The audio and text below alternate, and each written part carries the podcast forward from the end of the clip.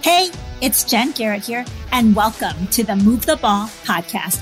I've helped thousands of people to develop their own personal game plan to achieve that next level of greatness. Now, I'm on a mission to help you utilize the same tools and strategies of professional athletes, Fortune five hundred executives, and successful entrepreneurs to elevate your hustle and get you across your goal line. So get ready. It's your time to move the ball. Hey, everyone. Jen Garrett here. It's so great to be back with you on another episode of Move the Ball. This episode is part of my special Path to the Draft series, where I'm having conversations with N F L draft prospects on their path to the draft. So I'm really excited about today's guest. Many of you listening know that I am still serving as an Army judge advocate, and my guest today also has a service connection. So inside the huddle with us today and ready to share his story and talk about his path to the draft is Cameron Kinley. Cameron is a college cornerback who played at the Naval Academy, and during his football career as a midshipman, Cameron started in twenty-three games, including seven in twenty twenty, finishing with eighty-seven career tackles, three and a half tackles for a loss, T F Ls, three sacks, one interception, one forced fumble, and twelve pass breakups. And I'm just so energized to have Cameron with us today. And something that I'm also not surprised to share about Cameron is that he is the Naval Academy class president for the class of twenty twenty-one. Cameron, welcome to the show. Hey, thank you for having me. I'm excited to be on here. I really appreciate you being here with us today. And as your sister in arms, it is an honor. But as you know, I will say, go Army, beat Navy. Hey, that's never the right way to say it. I, I think you got the order wrong. Uh, it's always be Army. Yes, yes. So let's start off with you telling us more about your story. Share with us, how did you get into football? Yeah, so I grew up in a football family. Essentially, my dad, he played college ball at Middle Tennessee State University. And after he got done playing, he got into coaching at the Little League level um, in the Nashville area. And then he moved to Memphis and started his own Little League organization, the Memphis Falcons. Um, so I started playing with him when I was four years old. And then he coached me all the way through um, until I was twelve and went off to middle school. And then my older brother also played college football at the University of Illinois and spent some years in the N F L. And my younger brother currently plays at um, my dad's alma mater, M T S U. So uh, it's kind of just in our blood, you know. When I was, as soon as I got hold of football, my dad put one in my hand. I used to run around the house with my big brother's helmet on. So uh, kind of just been ingrained with me, ingrained in me from the start. Yeah. And share with us, what was it about football? I mean, I know you grew up in that football family, so you've kind of had that culture already there. It wasn't a new experience, but what about football really excited and intrigued you? There's so many aspects of the game that I love. I mean, from the um, brotherhood aspect of it, I feel like you build some of your best relationships on the field just because of what you go through and how tough the game is. And um, everybody can't be a football player, you know, so you have a lot of respect for the guys that play the sport.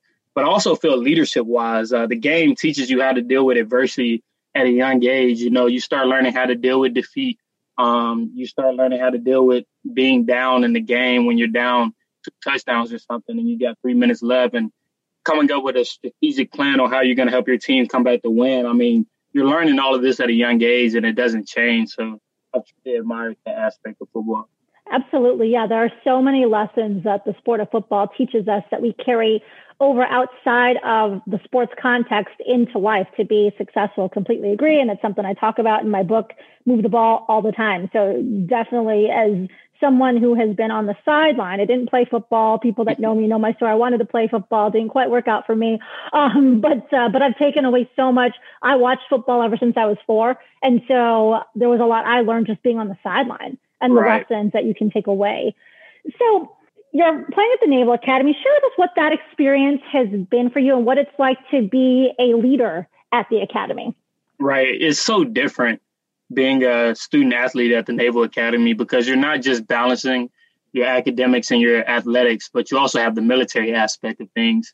And that always carries something special with you anytime you run on the field um, and you have Navy across your chest, because you're representing something so much more than yourself, so much more than the game of football, than the school. But um, every time you go out there, you're representing the country, you know, being a part of one of the greatest fighting forces that we have to offer. Um, so that's truly special, and it gives you an extra drive playing on the field. But as I mentioned before, um, as a student athlete at the academy, you got to learn how to balance your time and manage it. Because if you don't, uh, the academy will eat you alive, to say the least. We have a very tough academic curriculum. Um, everybody here takes calculus, chemistry, physics, electrical engineering, thermodynamics, just to name a few.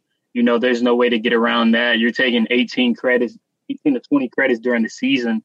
Um, so you have to figure out how you're going to get your academic work in. And then you're still expected to perform on the field against great teams. You know, uh, Memphis doesn't feel bad that you're going to class. S M U doesn't feel bad. U C F, uh, we play in a pretty good conference. So learning how to manage my time has probably been the biggest thing I've learned um, from being a student athlete at the academy. But as I said, it's so rewarding and it's so special being able to represent our country on the field on Saturdays.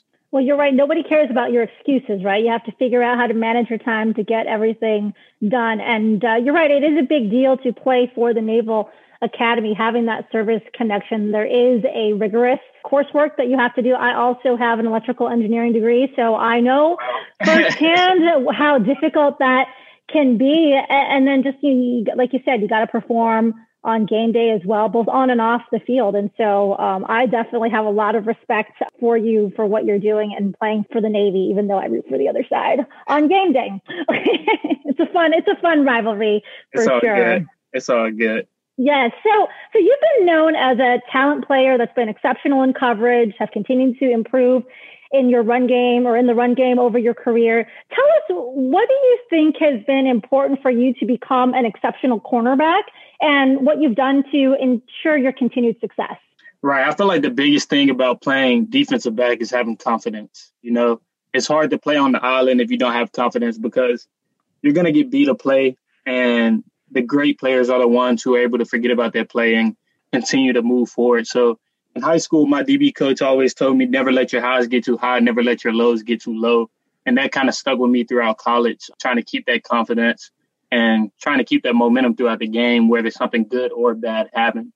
And I feel like the other part of being a good defensive back is you got to be able to stay loose, you know, especially in the hips. You got to be able to twitch and turn, because you're going to get so many talented receivers who know what route they're running and they're getting in and out of the routes. And then the speed is different at this level in the game. I feel like the biggest thing for me um, developing over my years at the academy was joining the yoga club and focusing on my flexibility, constantly, constantly working on that, knowing that there's always room for improvement. It's something I continue to do daily. So that was huge for me. And then just studying the game, becoming a student of the game, watching as much film as I can after I get my schoolwork done, of course, as I was mentioning the workload earlier. But becoming a student of a game, being a film junkie, so I could get any advantage that I could on the field, um, knowing that I was going against some talented opponents. And I feel like over the years that has helped me a lot. Sure. And you talk about, you know, staying focused on the field. What happened, like when you get beat, you know, you're, you're covering a, so people always say that cornerback, defensive back is one of the hardest positions to play, right? And so sometimes you are going to get beat. How do you reset, refocus, stay locked in when that happens? Yeah, I mean, I wear a lot of wristbands uh, during the game, and each of them have different messages on them. My favorite one is probably just no, it says no fear, just faith, you know, putting my faith in the man above every time I step on the field. So when something like that does happen, there's no need to fear.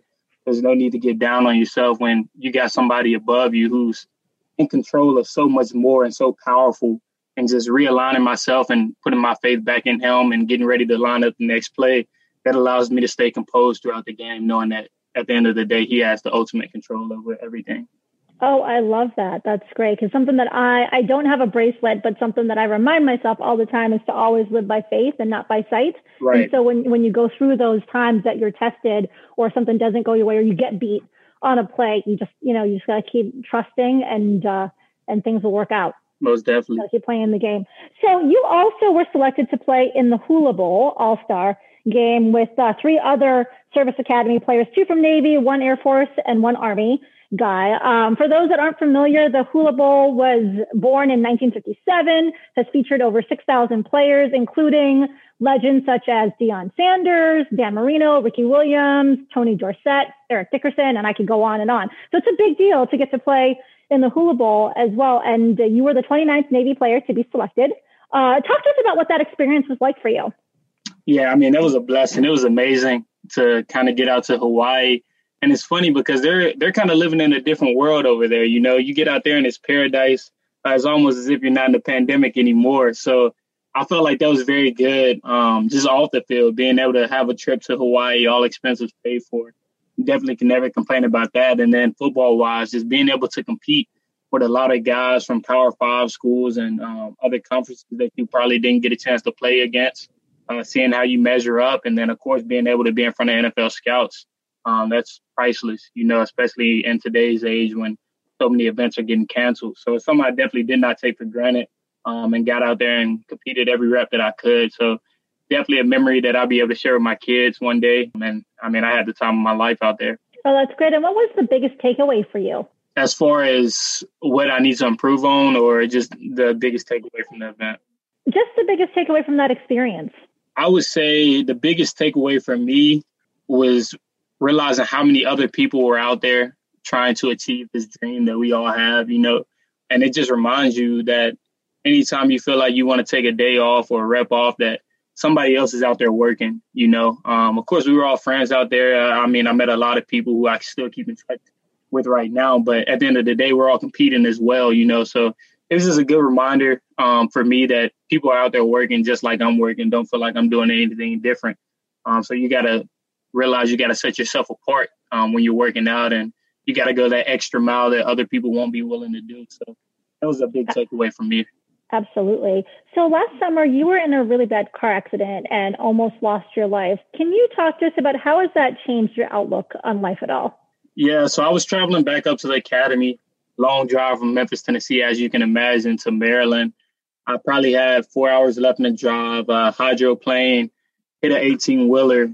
And before I made contact with the eighteen-wheeler, I mean, I was spinning on the highway, and I had pretty much came to grips that this was probably about to be it for me as I saw the eighteen-wheeler made impacts, bumped off to the side, and realized I was still alive. And uh, right then and there, Um, I mean, I, I was like, thank you, God, because you you didn't have to spare me right there. I was able to walk away with no injuries. And it just confirmed for me that God has a plan for me and that I can't take any day for granted. You know, the next day isn't promised. It was kind of just an eye-opening experience for sure, to take advantage of everything that life has to offer you, because you're not you're not guaranteed anything. Life doesn't owe you anything. So it was definitely, um, I mean, it wasn't good, but at the same time, it was good for me to go through an experience like that. Sure, absolutely. And you're right. Tomorrow isn't promised to any one of us. And I think sometimes people forget about that. And so when we have events like you went through, it's a good reminder to really live each day to the fullest and take advantage of it and spend time on the things and with the people that are important to you. Most definitely. Yeah. So what I want to do now is to end the show. I just want to ask you seven fun questions as part of my two minute drill. Are you ready? Sounds good. I'm ready. Okay. Outside of football, what do you like to do? I like to listen to music and play the piano a little bit. Okay. Do you have a favorite uh, artist, or is there a type of music that you like to play on the piano? Um, I like kind of translating the, the new R and B songs over to the piano. So like Summer Walker um, and stuff like that. Trying to, I don't know, add a little flavor to it. it it's pretty fun to me. I, I find tutorials on YouTube and kind of just start doing stuff on my own. Oh, very cool. I used to play the piano as well, so that, that's awesome. How about the next question is, who is your favorite professional sports team? It doesn't have to be a football team. I'm a LeBron James fan, so if that counts for anything, I guess I'm a Lakers fan. Okay. Wherever he goes, I go, so I, I guess I'm a Lakers fan right now. Sounds good. How about what's your favorite movie? Favorite movie is Remember the Titans by far. That is my favorite football movie.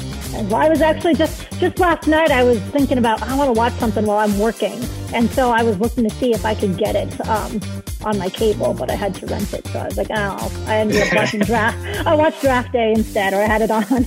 Um, next question is, what is your favorite food? I love wings, honey hot wings in particular. Memphis has really good hot wings, if not the best in the country, in my opinion. Of course, I'm biased, but I feel like uh, we definitely have a lot to offer as far as the wings go. Sure. How about what is the best piece of advice that you've been given by a coach? I would definitely go back to what I mentioned earlier in high school from my defensive back coach, saying never let your highs get too high and don't let your lows get too low uh, during, throughout the football game. That's a great piece of advice. Now, I'm going to flip it and say, or ask you, what is the best piece of advice that you would give someone? You can't expect anyone to believe in you if you don't believe in yourself first. I don't feel like that's the most important thing. You gotta, you gotta believe in yourself if you want to accomplish the things you want to in life.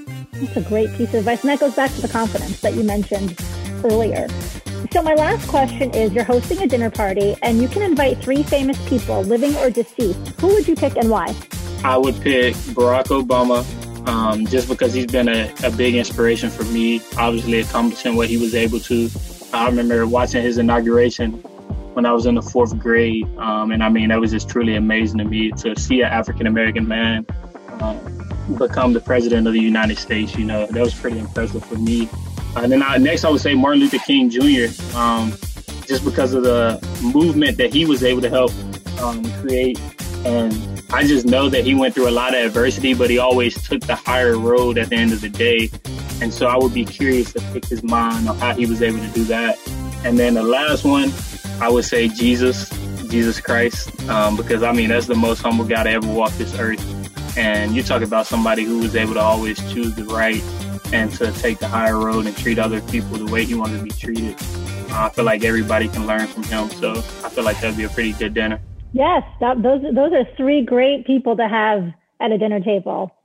So as we look to wrap up today's show, tell people how they can follow you on your journey. Yeah, you can follow me at C K number three, the thrill. That's C K number three, T H E T H R I L L. That's the same on Twitter and Instagram. Follow along, praying things work out at the end of April, early May, and be able to play at the next level. So definitely have a journey to follow.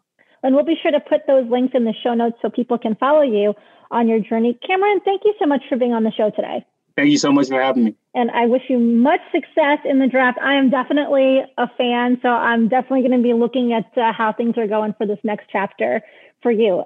And thanks to everyone for listening to today's episode, and we will catch you next time. Until then, make sure that you suit up, you show up, and you move the ball. Thank you for listening to Move the Ball. To see more about what I'm up to and how I can help you to move the ball, check out my website at w w w dot get inside the huddle dot com. Make sure you subscribe to the podcast so that you never miss an episode, and also join the Move the Ball Facebook group for even more content and to be a part of the Move the Ball movement.